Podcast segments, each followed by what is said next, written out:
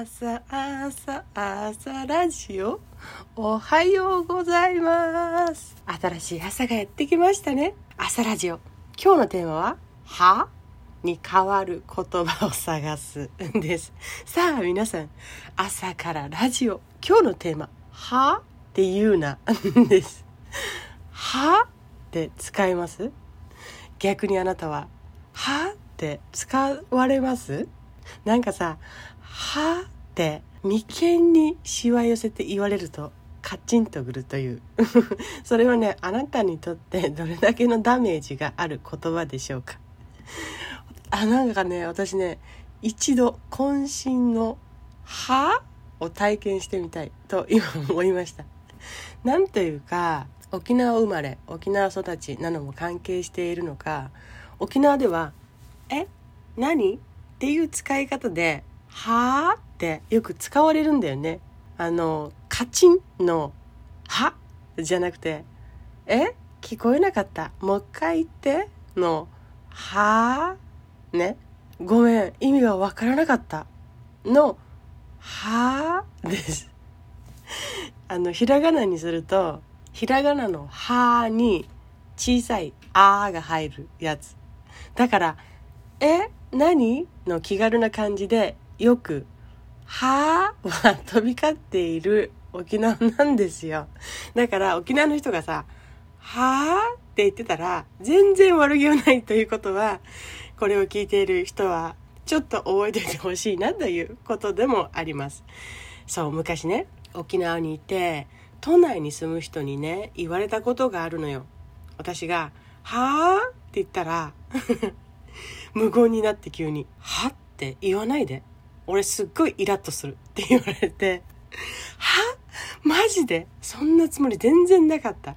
沖縄ではよく「え？とか「何?」とかっていう同じ感じで使われるよって説明したんだけどいやでもね俺の前では使わないでイラッとするからって言われたからね。そう分かったもう使わないねってなったっていう出来事がありました。あなたは使いますか？はあ？とかこんな軽い感じで使ったりします？なんだろうね。育った文化背景が違うとそういうことって起こるじゃないですか。